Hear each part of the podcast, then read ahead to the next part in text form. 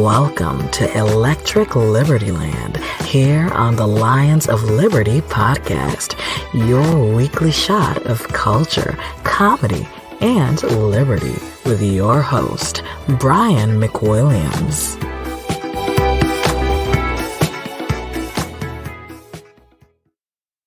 Welcome, welcome, welcome, everybody, to Electric Liberty Land here on the Lions of Liberty podcast. And I'm excited today because I was over at the Austrian uh, Economics Conference, the 10th annual Austrian Economics Conference in Vienna, before Vienna decided to lock down harder than anything you've ever seen in any other country as far as COVID protocols go.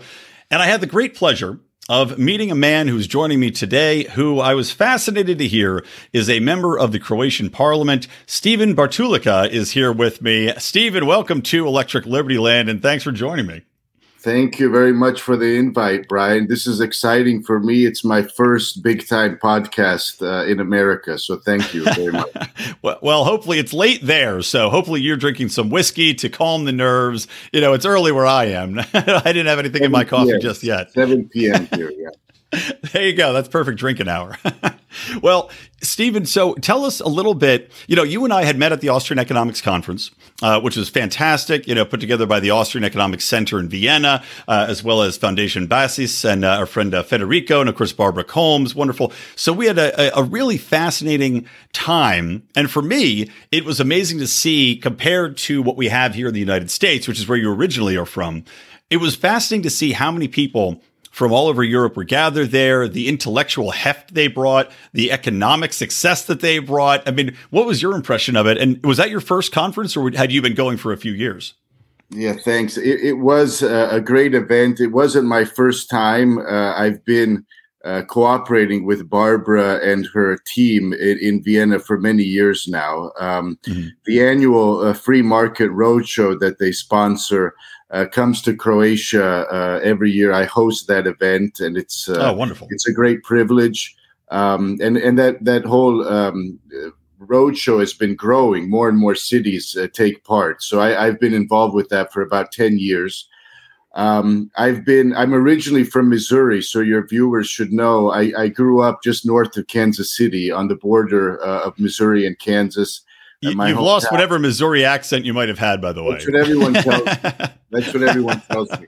My my hometown is St. Joseph, Missouri. It's the most famous thing that happened in St. Joe is that Jesse James was killed. Uh, oh, well, that's, that's my go. hometown. Um, well, at least it's something. It's more than many cities could claim, yes. right? And and by the way, for your viewers in California, the Pony Express uh, in the mid 19th century, a mail by horseback. It started in St. Joe and finished in yeah. Sacramento, I believe. So there you go. The other, that's the other historical um, uh, point. No, the um, the event was very good, and I'm very pleased that we met. Um, Barbara Kolm has been a leading voice for a sound economic policy in Austria. Um, it's uh, it's tough going because uh, the country uh, unfortunately has a lot of socialist thinking still uh, yeah. in in its in its political elites, especially in the city of Vienna. Unfortunately, so she knows more about that than I do. But unfortunately, Croatia isn't much different. Mm. Um, I uh, was initially uh, attracted to this because I saw um, this. Um, uh, this readiness to you know take on the uh, the left and this creeping um, you know big government um, uh, attitude that's been uh, growing unfortunately in in Europe. Croatia is, is a bit different. Uh, we had uh, in the 90s, uh, you know, the collapse of former Yugoslavia, and with that, of course, communism. So mm-hmm. it was for me a rare um, historical moment because rarely do you have in history a time when uh, freedom, uh, almost overnight, in a, in a miraculous way, um, grows for mm-hmm. for uh, for people. Usually, it's the other way around. So the fact that the communists gave up power uh, in most places peacefully is very unusual when we look at the uh, human experience and so mm-hmm. i saw that as a uh, as a you know great sign of um, hope and uh, i came over to croatia in 1992 and uh, I've been living here more or less uh, ever since. Uh, I reside here in Zagreb, and I uh, the reason I've been cooperating with the Vienna Circle is uh, my my uh, think tank has been promoting these same Austrian-based economic policies for some time now. Um, we're, a, you know, I would say a, a c- conservative outfit that is focused on limited government uh, protecting the the family, but also um, you know we're we're pushing for less regulation, uh, lower taxation, etc. And we see obviously a big problem in the European Union because countries like Germany are obsessed with um, in uh, with standardizing these uh, policies at the European level, where uh, in other words, uh, Croatia as a small country um, would lose its uh, its fiscal uh, mm-hmm. freedom to uh, you know have its own fiscal policy, tax policy. Uh, our government now is uh, keen on introducing the euro by next year, and uh, that doesn't mean just losing your monetary uh, sovereignty. It also means uh, potentially losing. Uh, you know the levers of government right. that control fiscal policy as well. Right. Well, it's interesting because I know that recently people had adopted this corporate international minimum wage or minimum tax level as well, which to your point, when I looked at that, I said, okay, well, they're basically just you know, completely obliterating smaller countries' abilities to take advantage of lower taxes for corporations to lure more eco- uh, economic benefit there. And to your point with this overarching regulation, it's, it's the exact same thing.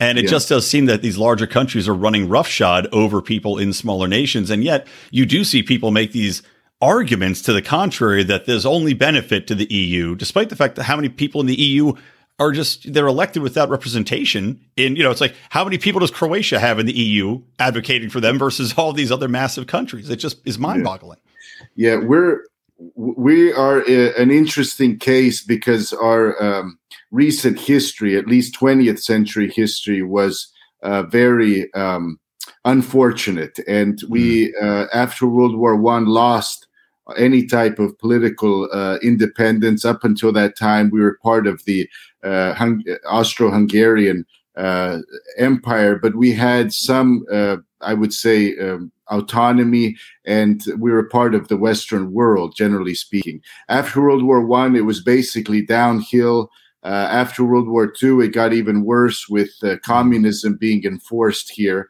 and so uh, Croatia wanted badly to, you know, move away from this um, traumatic past and join the European Union, like many other countries in uh, Central and Eastern Europe after uh, communism's collapse. Uh, the problem is that um, you know the country is now basically immersed in in the Brussels bureaucratic machine.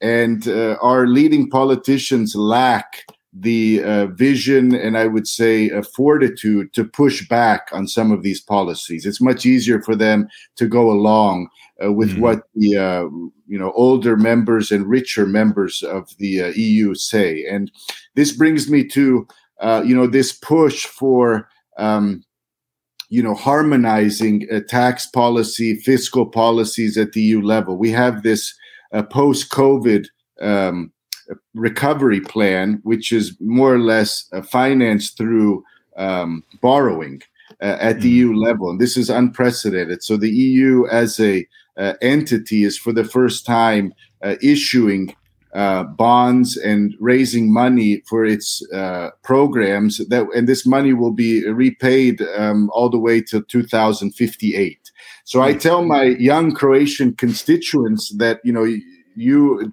all you who are entering the workforce are going to be uh, participating in repaying money yep. that will be spent over the next four or five years. Little do they know, you know, what's what's really, uh, you know, behind the scenes and how this deal was uh, orchestrated. And so there's a lot of um, there's a lot of da- risks in this. Um, Croatians tend to be, um, you know, I would say too. Um, uh, they have too much uh, confidence in these, uh, you know, supranational um, structures, and I'm much more, uh, you know, skeptical. And of course, there's always the danger of centralized power, as you said. Yeah. These unelected bureaucrats who, you know, aren't accountable to anyone uh, are making far-reaching decisions on on on our behalf. Well, what's shocking to me is that you've got a country, as you said, that emerged from an overarching, controlling, super governmental organization in the Soviet Union. They got their freedom. And yes. yet, you know, in such a short time, they've rushed to get back under the boot of a massive multinational yes. organization that has taken yes. away their individuality. I mean, how did yes. this? I, I, don't understand how this could happen so quickly. And then, second part of the of what I wanted to ask is, you, you mentioned younger constituents. So, do you see those younger people now pushing back? Because I seem to have seen more of this now as the the next generation pushing back on this and saying no more of this. Yes, they, there is some of that, but unfortunately, many of them are simply leaving the country. So, uh. one problem we have is this brain drain. Uh, we just recently had our uh, latest census figures uh, published, um, and the population has declined by almost 10% uh, over wow. the last 10 years. So, we're um, in it's an alarming trend, and uh, it, it isn't just Croatia; it's many of the other uh, poor EU members, uh, you know, have similar problems. But it's it's especially acute here. We're the newest uh, EU member, and many of our uh, young people who aren't uh, patient or are unhappy with the crony system that we have in Croatia itself are looking elsewhere. Ireland, for example, and um, you know, of course, Germany and countries that are closer, Austria uh, but they're continuing to leave. The ones that are staying, I'm ho- I'm hopeful, will uh, be very vocal in uh, pushing back. Um, mm-hmm. One of the reasons uh, for this, you know, um, push into uh, the EU, I think, can be explained by what I would describe as a uh, inferiority complex. You know, Croatians have this sense that we're uh, we have to make up for a lot of lost time. Um, of course, like the Napoleon these, syndrome, a little bit yeah, there too. It, you know, it, small country, we want to be respected and on the world stage. Kind, and... of, kind of a Rodney Dangerfield uh, complex. You know, gets no respect. Uh, right. we, we, we deserve, I think, more respect. It's a it's a great country that uh, fought a fierce war of independence. Mm-hmm. and uh, against all odds was able to uh, defend its uh, territory and later um, liberate its territory in 1995 that that could be a you know a topic for hollywood filmmakers mm-hmm. because mm-hmm. it was really a dramatic struggle in 1991 but since then i think your point we, we should value our uh, freedom and sovereignty more than we do and we should have more as time goes on uh, self confidence in running our own affairs. That's what I see as uh, an MP. Um, I am pleased to say I'm the first American born uh, MP that's been elected here in Croatia. And uh, it's an honor for me, really an honor to uh, serve the Croatian people. But I would say that we need to, you know, really cultivate this attitude that we can run our own affairs. We don't have to, by default, follow the lead of these uh, uh, bigger countries because, frankly, you know, what's a priority in Germany or France doesn't necessarily have to be a priority here. Right, exactly. And by the way, so tell us a little bit more about how you got to be the first American PM in Croatian history because you know you said you moved over there you were inspired and when you moved over there was it just that you were inspired by as you said this this freedom, this initiative, this opportunity that was presented as they broke off from the Soviets, and then later on, a few years, gained, you know, of course, you know, with the war, gained their sovereignty, defended your territory. Was that the inspiration for you going there? Was it uh, that you you met somebody beautiful? Croatia, by the way, I know a little something about the ladies there. Just having been to Olympic Games, Croatian has unbelievably beautiful women, just as a yes. whole, unbelievably beautiful. Yes. So, what inspired you to go over there, and and how did you become this PM? How did you convince these these crazy Croatians to uh, to vote for an American that's probably even crazier than they are? that's that's an interesting uh, question. I made me have lost my uh, Missouri accent, but I still speak Croatian with a heavy uh, oh, really? accent from abroad. So they they so know you have I'm no, not, you have you have no accent home anymore. no, they know I'm not homegrown here. They know I'm kind of a, a, foreigner. But I, it's a combination of things. I did meet my wife later after several years, and I have a, a family here with four children in Zagreb. Uh, but initially, it was more of uh, you know my imagination uh, running wild. I was 22. Um, I'm lucky now when I look in hindsight that I had no student loans to uh, repay. So I had an undergrad degree with uh, without any student debt. So uh, mm-hmm. that was probably something that I, in hindsight, um, am very grateful for. That I was I could afford to actually you know be patient and uh, and stay in a country that was uh, you know going through a very difficult time in 19, you know in the early 90s. Yeah. Um, but I was, I will say, at a personal level, I was very inspired by the effort of uh, so many um, you know young uh, people who were living you know their you know everyday lives and then suddenly were uh, confronted with uh, you know an ominous threat uh, to their livelihood to their you know existence. And they were they stood up and uh, many um, were really uh, you know heroic in this struggle for independence and they weren't um, professional soldiers. Uh, they were mm-hmm. fighting literally for their towns and villages. And so I felt, uh, you know, in a way, a moral obligation to do something. Um, many of them uh, became close friends of mine um, through the years. And so uh, that's one thing that, you know, I, I should say that, you know, when we compare with other countries in Central Europe, Croatia paid a very high price uh, to uh, gain its independence uh, through this war. And it was actually occupied uh, until 1995. So part of this mm. time, even in May of 1995, the capital city was shelled by the center of the city was shelled by Serbs who were only about uh, 40 miles away. And mm. so uh, you, had, you had civilians being killed in the center of Zagreb at 10 a.m.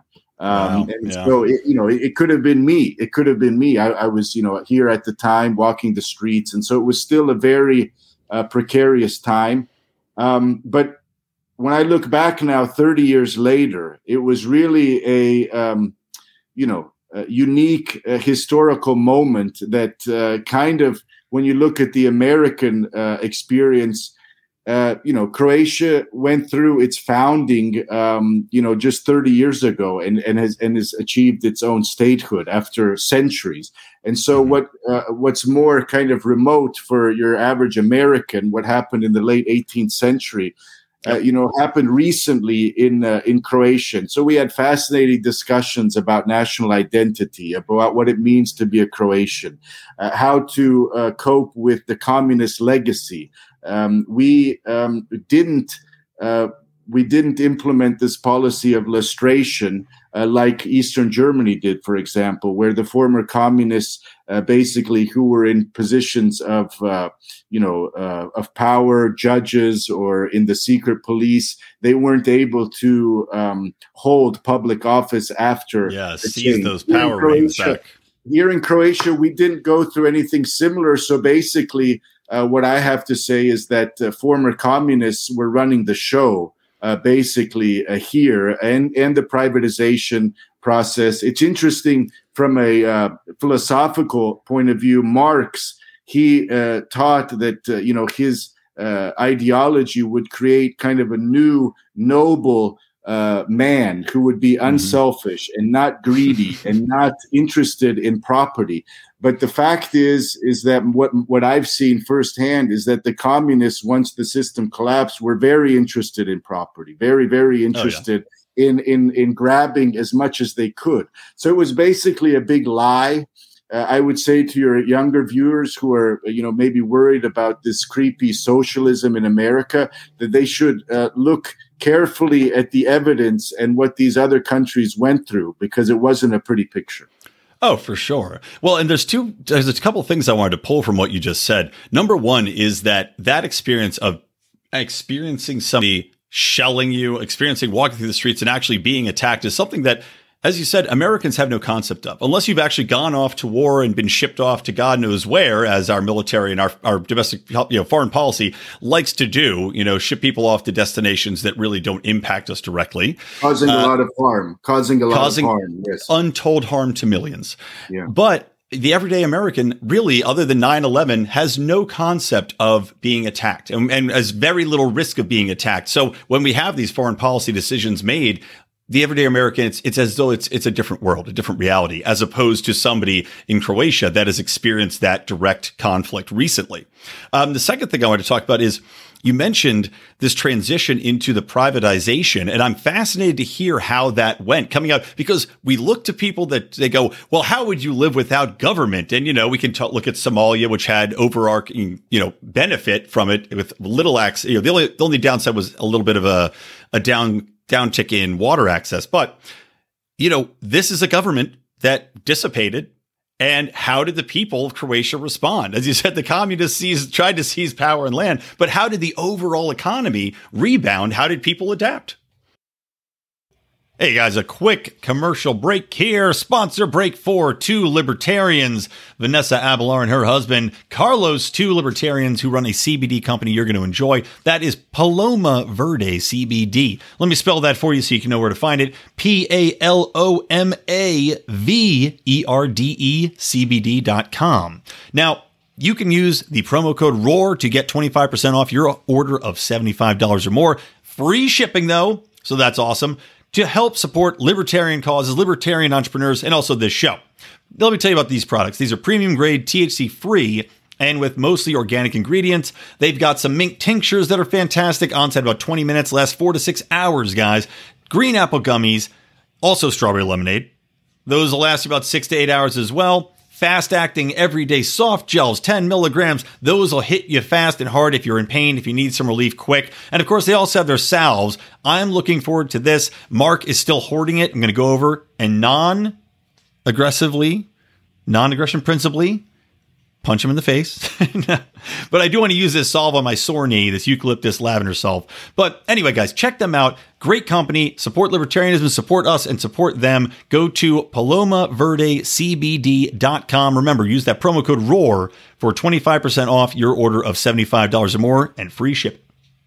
Well, it's it's I could talk for hours about this because it just was a great a showcase of human nature. Really, you you you see what human beings are uh, programmed uh, for, what we're what we're like, and what a a a, a backward uh, system uh, can do that distorts you know mm-hmm. reality and uh, and undermines um, you know virtue. Really, it, it was a big lie, and people were rewarded for going along with it you know so you could just get in trouble if you spoke the truth or if you um, if you uh, refuse to yield to you know mm-hmm. pressure from the party. So there was a lot of conforming. Unfortunately people got used to uh, living under that system. Many people uh, fled like my parents of course. They left uh, communist yugoslavia to come to america. But the ones that were stayed uh, that stayed behind were i think treated so uh, unjustly and they're they're victims whether they like it or not. It's it's a painful reality for many this kind of introspection to look back at your at your personal life because you you know they didn't live in a in a free country. They weren't able to uh, speak their opinions to mm-hmm. um, grow really as as free human beings. And so it's a, it's a sad story but the the the good news is that when when it collapsed there was enough um, you know, uh, there was enough strength in the society that we got by uh, even through a war uh, without um, you know major uh, government you would say you know intervention. The economy was basically falling apart being privatized uh, even more dramatically in neighboring bosnia and herzegovina where the croatian part um, in southwest Bosnia. It's the part of Bosnia called Herzegovina, where um, predominantly Croats live. They had literally no institutions, no functioning institutions in 1992. The country was completely uh, dedicated uh, to this war effort. And uh, what I can say is that from a libertarian point of view, it vindicates this experience there, vindicates this uh, view of uh, very limited government. In other mm-hmm. words, where you have intact families, where you have children being raised by both father and mother, where you have low crime, where you have um, basically a uh, you know a, a, solid work ethic and basic honesty. Uh, you don't need big government. Many many businesses grew during this time because there was almost no taxation. Uh, they they weren't paying taxes to, to anyone. They were just trying to survive and uh, may, maybe paying a monthly fee to you know fund the military and that was done on a very informal basis there were no you right. know laws in force and, I was going to ask on that. Uh, sorry to interrupt you, but I just that was yeah. the other thing is we talk about as well. You know, this massive military spending budgets we have, and how the average the average liberal will argue that we don't need guns because why would an American need a gun? And also that a gun will not defend you against the government. But here we've got an example of privatization of people finding their way of creating an economy when the government collapses and winning a war, defending their territory without a massive, you know, a massive military backing behind. Yeah. but but I, I would say it is also a vindication for the Second Amendment because if there's no right to bear arms and only the state has uh, the right to use uh, force, then Croatians would have simply been uh, destroyed com- completely yep. destroyed because all the weapons, legally speaking, were on the Serb side. And so it is an argument for uh, self defense. Uh, many of these weapons that were being acquired were being um, uh, bought uh, illegally uh, on the black market because there was an embargo being enforced uh, on the country, and so it was it was really a, a you know tremendous effort to even acquire the necessary uh, arms to you know to defend ourselves. And this was this was done in you know in in really uh, remarkable ways very very resourceful. Uh, but i will say it is a, an argument for uh, the second amendment because had we not armed uh, or had the right to defend ourselves basically we would have been overrun by the uh, communist yugoslav army. That's the that's mm-hmm. the that's the you know simple fact. But it, it is a case where again i would say if you have um, you know a functioning um, family structure more or less and you have um, you know basic um, personal responsibility and self-reliance. You know people not looking uh, for to the government to bail them out or this uh, you know not this entitlement attitude that exists unfortunately in the united states as well. Um, you can you can thrive even under you know very difficult circumstances. So many of the best companies today that are uh, doing well in bosnia and herzegovina emerged during this period. There was, you mm-hmm. know, still a possibility to trade with Croatia, with with other countries. It, it wasn't easy, but many of them, because of uh, very low regulation, obviously, and taxation, were able to build up their own companies. And society did not fall apart, even though the country around them was was basically uh, non-existent, didn't have any uh, institutions to speak of. Uh, Croatia was a little different. I will say that this uh, tendency for you know uh, closed behind the scenes uh, deals, uh, crony deals, uh, being um, you know managed by uh, people who knew each other very well and were more than willing to leverage their their positions of influence. Um, that that you know was happening on a large scale. So it was very um, when you look back now, not transparent, not fair uh, your average Croatian coming from America or Canada or Australia with uh, capital who wanted to invest was not playing on a on a level playing field at yeah, the time because yeah. there were so so many inside insider deals, and that goes for all the countries in Eastern Europe, not just not just Croatia. But we've we've now I would say consolidated. Uh, I would say there's not enough economic freedom still. We still have a lot of uh, uh, you know of our GDP controlled by the by the state, and we have too many public companies that are controlled by the politicians. So I'm fighting this this battle. Uh, basically, it's a um, you know typical a free market uh, fight. Uh, I like to use the term free economy, not so much capitalism. Capitalism uh, is almost like a dirty word here. Yeah, I know. They've, they've made it, they've, they, the Democrats, or the, I should say the Democrats, the progressives have made it fairly successful to demonize capitalism without delineating crony capitalism versus real capitalism. So I yeah, think that's a good idea to, to shift it's that. basically crony capitalism is what it is right. in Croatia. Yeah, well, everywhere for the most part. You know, I mean, we look at the U.S. and, and really anywhere, it's crony capitalism run roughshod, especially during COVID. But tell me a little bit more about some of the specific things you're trying to do in Croatia. And I still need to hear. See, this has been a fascinating conversation, which is, you know, we're, we're I, I, got my bullets I want to hit because I still want to hear how you got elected. well, but tell, you know, so you want to tell me about that first, or do you want to tell me about what you're working on now that you are elected? well, I, I will just say um, my main uh, item now, action item on the uh, legislative front is um, uh, a bill I'm planning uh, to uh, propose uh, in the in the Parliament, designed to protect free speech on social media. So I'm I'm very alarmed by the level of censorship by these fact checkers, uh, especially during the COVID epidemic. It's it's very mm-hmm. bad.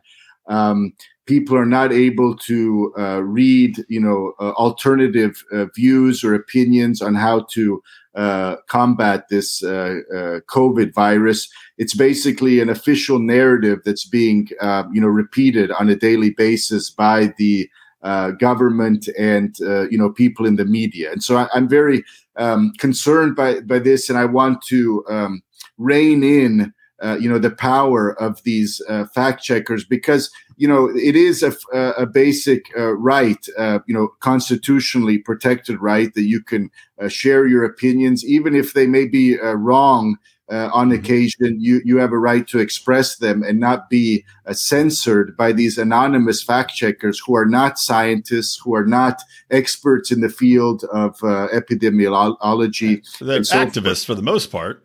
Government government they're stooges are activists, and, and, they don't conceal their bias. Uh, you know, for the left, they don't conceal mm-hmm. it. So it's it's something on my mind, and even you know, it's a small country. People say, "How are you going to take on these big tech giants?" I think uh, you know Croatia can, in fact, uh, you know, provide an example for others if we um, uh, can, you know, work out legislation that addresses this in, in a proper yeah. way, because it's it's really a, a tremendous abuse of power, I would say.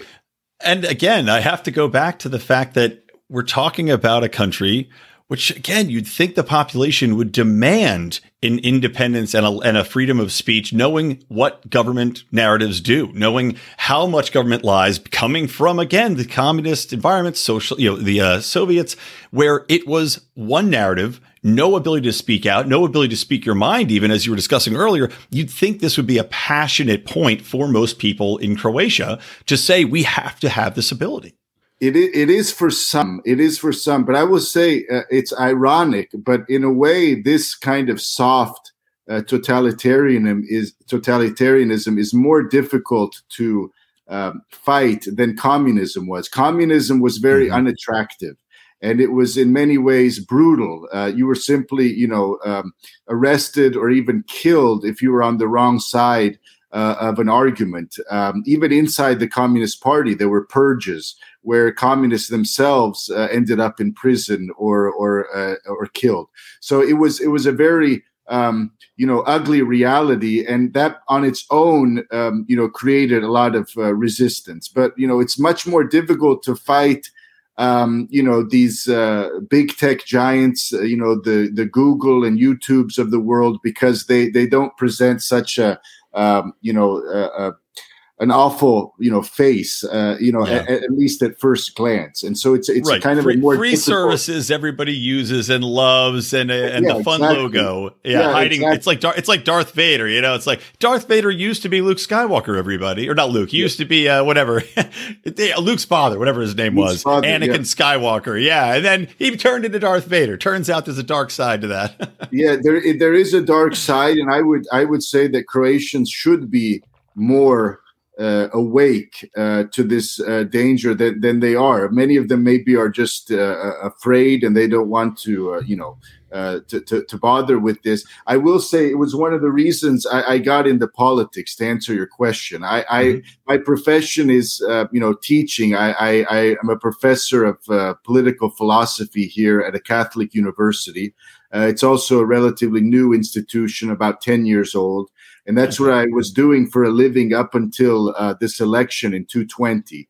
And um, I thought again, um, you know, uh, why not? Uh, you know, if I if I'm elected, maybe I can uh, leave a mark and make a you know at least a small difference. Uh, so I, after speaking with my family, I decided to uh, enter the campaign, um, and I and I realized, you know, it is um, a country still of um, you know, with many problems, but also uh, opportunity. You know, I, I, I will say I, I, had a happy life in America, but it was difficult to imagine me being elected to Congress or, or you know, the Senate, uh, coming from uh, a relatively small city in, in Missouri. But here, here, that kind of, um, you know, uh, possibility obviously is uh, is you know not not just in your in your uh, uh, imagination. And I had a very I would say, a forward looking uh, campaign. I was uh, talking about how I uh, imagine Croatia in the future, that I dream of it as a country where, you know, success won't depend on uh, party membership or, you know, to connections uh, in, in the government, but on merit and on hard mm-hmm. work. And that, that obviously resonated with, with a lot of people. Um, they they had known my views from the past, uh, also on different issues where I was quite outspoken as a you know academic. Mm-hmm. Um, but it's a different world in politics, and I'm obviously following. Uh, what's going on, uh, you know, in the world and uh, and here on a regular basis. You have to be media savvy because uh, you know much of the um, uh, media establishment isn't you know sympathetic to uh, you know my, my point of view on economics. They tend to lean uh, more to the left, also on social issues. But you know, I would say uh, my um, success has been uh, is due to uh, being sincere. You know, I mm-hmm. really speak what, what I believe, and I do that, uh, you know, consistently. And I think the journalists and people, everyday people, um, uh, know that. And so I, I have really, I would say, I'm there's two kinds of politicians. Uh, uh, Nigel Farage once I, I, was watching an interview on Brexit, and he said there's two kinds of politicians. The first, and it's the bigger group, they want to be somebody. Uh, and mm-hmm. that's their motivation for entering politics. The other group is much smaller. They're the people who want to actually do something and aren't so interested in uh, power as as such. And uh, I think his example with the Brexit fight, you know, he doesn't hold any high position in in Britain um, today, but he uh, almost you know, just by the power of his arguments and his personality, led this push to uh, get the country out of the EU, which is a huge achievement. So I mm-hmm. think that you know there are. I, I would like to think of myself as a politician who wants to do something. Uh, you know, if I stay in politics, that's fine. If I go back to academia, that's also fine. But I, am in this fight to actually, you know, to try to make a difference and move the country in, in a in a better direction, and you know, with more, you know, opportunity and economic freedom. Well, I will say I'm sad to hear that for your campaign you didn't lean into being a, a American from Missouri. You know, six guns, hat, ride on the uh, the horse into the you know the campaign sessions. But you know that's that's your choice. I don't know the the Croatian environment. um, but one of the things I, I was curious to hear next about, time. That's an interesting uh, idea. I might do that next time. right. You know, really really make a, a statement to people. But I I'm curious to hear you, as you said, the, the media is going to be very left leaning. I think no matter what, it's a universal, right? It's just the media is left leaning, and and so many people in in so far as how they imbibe media now choose to get their media from specific sources that that buy into that. But what I'm curious to hear about is. You know, in the United States, so many times, no matter what topic you're trying to argue against, no matter what your policy perspectives are, they will come at you with the same derogatory attempts to uh, discredit your character. Now, in Croatia, I was curious to see what do they do? Do people come at you with attacks? Can they call you racist? You know, is there enough of a, a diversity in there that they can call you racist, or do they come at you with other barbs and jabs to undermine your position, or do they actually attack you on what you're speaking to? Wow, that's that's such an interesting question because um, I, I, I'm I'm following closely what's happened in America, and I must say I'm I'm shocked at the um, the shift in the you know environment uh, since you know I lived there in the early '90s. So it's it's it's almost uh, completely uh, not just one sided, but the debate many times is just incoherent. You're just listening yeah. to labels being thrown around, uh, people being smeared. And uh, so it's it's a very unfortunate and very dangerous, I would say, for, for the country um, that uh, you know the public square uh, looks as it is in America. It's not. It's not. It, I, I, would say the worst places are obviously these university campuses where they're, completely yeah. uh, out of control and indoctrinating uh, students at, at, at, our expense. You know, taxpayers are funding this. And uh, they're still collecting, you know, huge amounts in tuition to indoctrinate these uh, young Americans. It just seems, you know, beyond belief. Um, I, I, would say here um, there's there's less possibility to uh, label me because you know we have a different uh, background. You know, Croatians are it's more or less a homogenous uh, country with you know over 90% of the population are croats and so mm-hmm. we have a few ethnic minorities but they're also uh, you know european white and so there's no you know really racial angle yeah, you, you really have to get into the real nitty gritty if you want to attack somebody on that. yeah, you you, you, you, you hate redhead play, Croatians, you know. yeah, you can't play the race card so easily.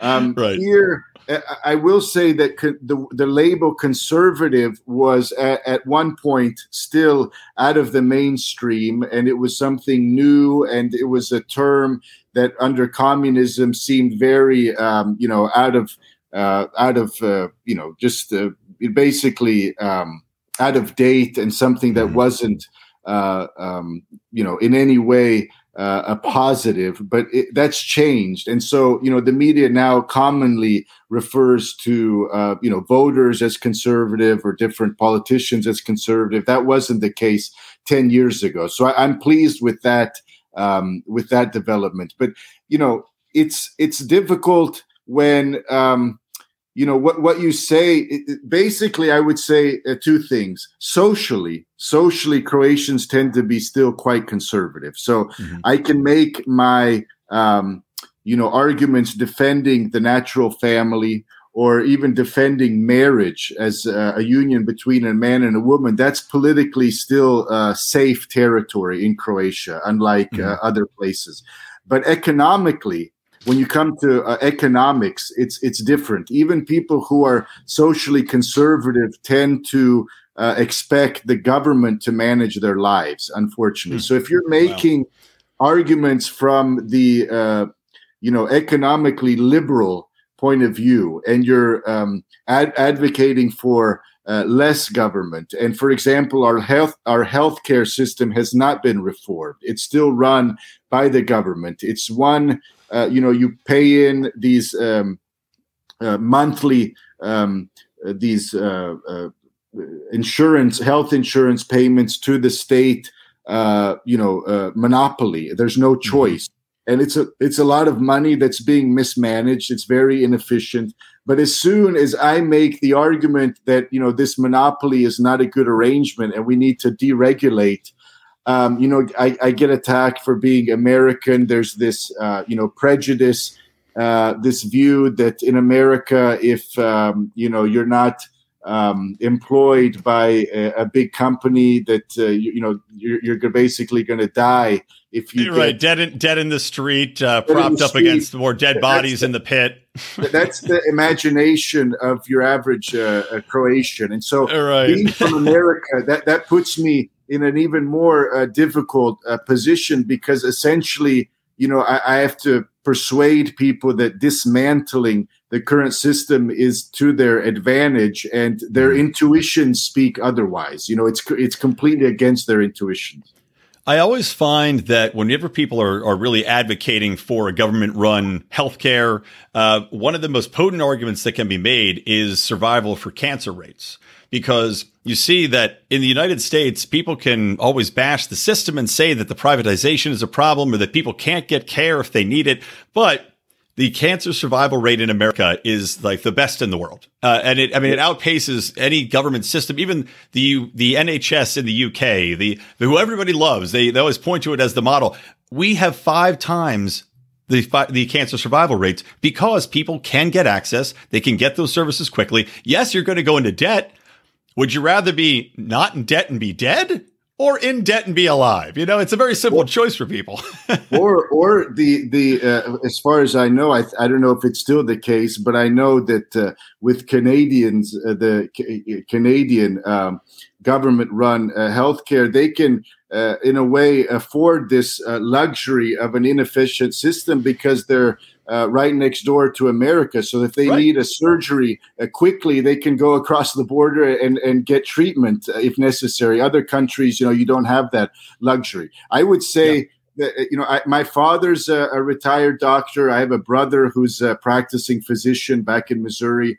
Um, and I tell people here and in the in you know when I'm on television when the uh, king of Saudi Arabia you know needs treatment. He doesn't come here. He doesn't go even to another European country. He goes to the United States. That's where he goes. Right. That's, exactly. that's not just a coincidence. It's not a coincidence. So yeah. if we want you know more uh, better treatment for dollars invested, we need to look at you know uh, you know uh, countries where this is uh, this has actually been applied. And um, I, I, lived in Germany for uh, several years. My firstborn uh, son was born in Berlin. We had very good treatment, and it was better probably than um, in in Croatia at the time. This was 20 years ago, but it was still, I would say, under the you know. Um, average uh, uh, you know hospital uh, in in the United States still. Mm-hmm. So um, God bless America, and I, and I and I'm you know I've heard you know lots of stories from friends about the disaster of Obamacare, and uh, so I think what the, the average Croatian doesn't know is that uh, how how much the healthcare system is regulated in the United States today. They're not even mm-hmm. aware. Mm-hmm of this, uh, you know, uh, shift and the billions and billions spent on Medicare and Medicaid and so on. But I, I would say that, you know, we need to, um, as free market uh, advocates, we need to think carefully about how we make the arguments in the public square because here it will now be a uh, an urgent issue in Croatia, mm-hmm. especially after COVID. It's been a, in a very bad uh, situation when we look at the uh, mortality rates uh, in Croatia compared with similar countries in Europe, our mortality rates are quite high. Um, and uh, some of that is because the older population was not uh, vaccinated in time, people over 70. Um, but I would say, you know, when we look at the, the care in general, you know, I pay quite a bit of money uh, every year for health care, and I get very little out of it. Maybe my children you know get basic care at their uh, you know pediatrician's uh, uh, clinic. But otherwise um, it's you know waiting in long lines uh, paying you know a, a, a, private clinic for a test or a checkup because you don't want to wait. So we pay two or right. three times because it's so inefficient yeah, that's that's what I've heard many many times over from a lot of countries with similar scenarios. By the way, while we're talking about COVID, and I know I said we were going to do 45 minutes, but let's just go the whole hour. I have to okay, I have to do great. a hard cutoff cuz I have another I have a work call for my real job uh, you know, about 10 15 minutes. But but this is a great conversation, so I don't want to stop. Let's talk about COVID. You're a natural host. You're doing this very well, Brian. Oh, thank you. Well, you know, I, I, I flattery will get you uh, right in back to fight on the show anytime you want. Just keep Great. the flattery going. Um, no, but uh, let's talk about COVID and what did Croatia do as far as protocols? Did you, did Croatia do a hard lockdown like they did in the UK or like they did here for a couple of weeks, or did they do the more the Swedish model of look, we're going to take precautions, but we're not going to destroy our economy. Let's keep going with daily life. Yes, the the government, I would say, um, flirted they flirted with the idea of a of a lockdown, but in the end, um, resisted. At least they didn't go as as you know hard as uh, other countries, including neighboring Slovenia, but also Austria, which has been terrible. Oh. Uh, in Germany and many of these other countries, horrific. Uh, and now mm-hmm. they have uh, mandatory vaccinations. It's it's it's really yeah. Uh, they've gone they've gone harder on the vaccination front. Even as the the virus has gotten less severe, they're tripling yes. down on it. It's just yes. it's, it's anti science. It's insane. Yes, it doesn't make any sense and it's it's very I would say irresponsible. Um, Croatians, um, we we were lucky in a way that the government um, I- I initially initially there were some you know um, travel restrictions. Um, this was in the first year, 220, mm-hmm. uh, as as uh, things. So I remember at Easter time, uh, you know, almost two years ago, uh, you know, people weren't allowed to go to mass. Uh, people were at home for Easter. Uh, so it was kind of um, uh, a, a, lockdown which lasted several weeks. And then that, that was lifted quite quickly, uh, I mm-hmm. think already in May. Um, since then, we've fared pretty, pretty well. I, I, I, shouldn't be too critical of the government's uh, handling of this, although they did introduce uh, last fall these COVID um, you know the COVID pass. you know, mm. you either get vaccinated or you have to get uh, tested regularly in order to go to you know public uh, enter public buildings and and so on. Now, um, I, I thought this was a very bad idea. It was already being um, you know enforced in many other countries, and the numbers look terrible Look mm-hmm. terrible despite these uh, measures. So I think they were uh, counterproductive, uh, certainly counterproductive, and basically gave these uh, vaccinated people a false sense of uh, security that they. Uh, you know, w- wouldn't contract the the virus or spread it, and in fact, that hasn't been the case. And yeah. so, even in our hospitals, I think the you know the virus has been spreading because of vaccinated uh, doctors and nurses and healthcare workers who are able to come and go as they please under this under this arrangement. So uh, that's also anti-science. But it was very mm-hmm. difficult to uh, make the arguments, and in the end, in Parliament, when we were debating this, the the you know the final um, kind of uh, argument that the health minister was invoking was that these other countries are doing the same thing but you know it's not working. I was saying why, why just because germany and austria are doing something why should we follow? That seemed to be his line of thinking. right. You see how those guys are failing? Why aren't we failing better yeah exactly so you know if if if, if you look at it economically you know, Texas shouldn't be following California's uh, example right. on economics. they should stay the course and welcome companies that are leaving California, obviously. Yeah.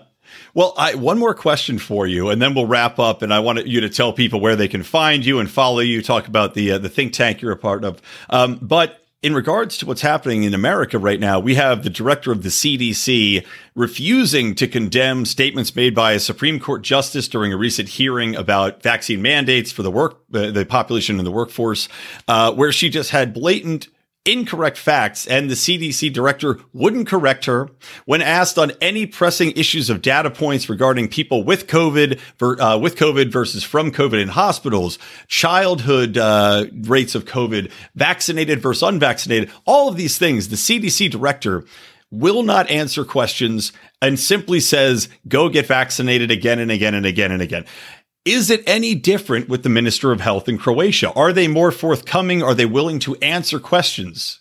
No, it's the same. It's the same, I would say, uh, attitude. And I would say it's just uh, a kind of lazy, uh, bureaucratic um, attitude where they um, are accustomed to uh, not being, um, you know, uh, there, there's there's not enough hostility, I would say, in the media towards these, um, you know, officials. Some of them unelected, who are um, you know uh, controlling our lives.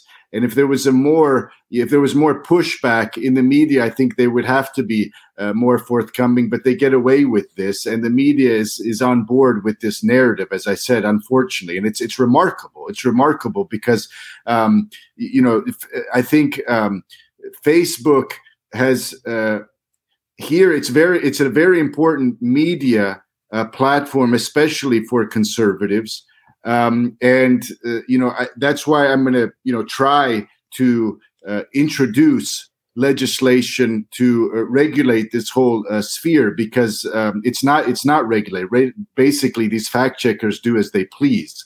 Uh, no one asks any questions, and they're um, abusing their power on a, on a daily basis.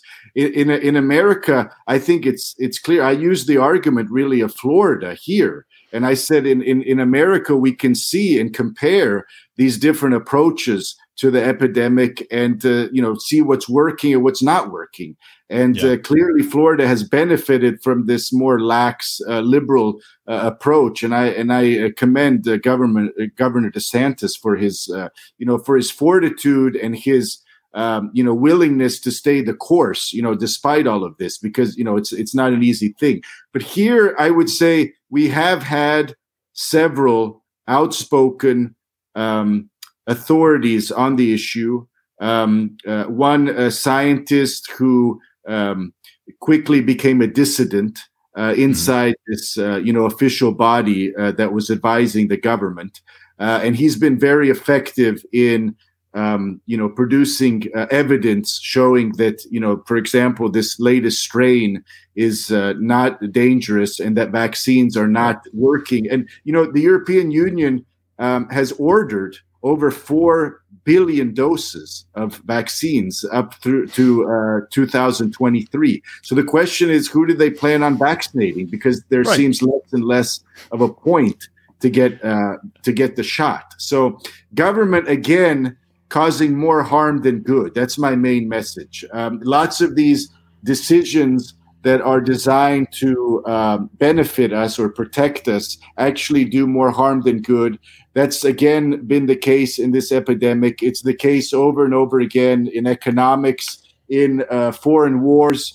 Uh, you name it, you know, government just, you know, causes lots of problems. And that's what, you know, the politicians are good at, you know, kind of playing the game, um, really, um, like I said, spending money recklessly and uh, not being held account. And so that's what I'm trying to do, kind of raise the standards of the discussion and reminding people uh, of this, you know, age old truth that, you know, governments, despite, you know, their best intentions, you know, cause, cause a lot of harm. And I think COVID is really a very good uh, case in point. And, and I, I, commend Sweden and these other countries who resisted all this pressure and, uh, and have done uh, reasonably well, I would say very well, and have, have not, you know, uh, disrupted, you know, the lives of their people.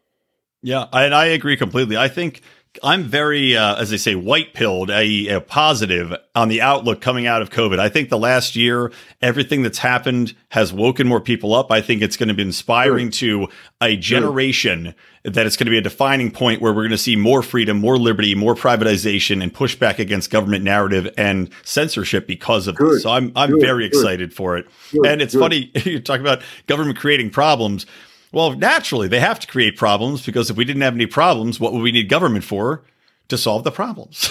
well, there, there you go. I mean, I I teach my students uh, on a regular basis on you know the American experience, and when I tell them, for example, that there was absolutely no income tax, federal income tax in the United States up until I think 1913 or something yeah, like that. Yeah. They're they're they're really uh, shocked. It's difficult for them to even imagine that a country was able to prosper for so long without that kind of uh, federal taxation. So you know we, we just have to learn you know from from history and have faith in uh, you know the the um, uh, ingenuity of uh, of people, of everyday people, who, when they're allowed to uh, freely to freely um, you know uh, uh work out their uh, lives and to you know uh, use their talents in a responsible way you know countries prosper. And and look at look at china. It's still a communist tyranny it's still harassing its people, mistreating them, but they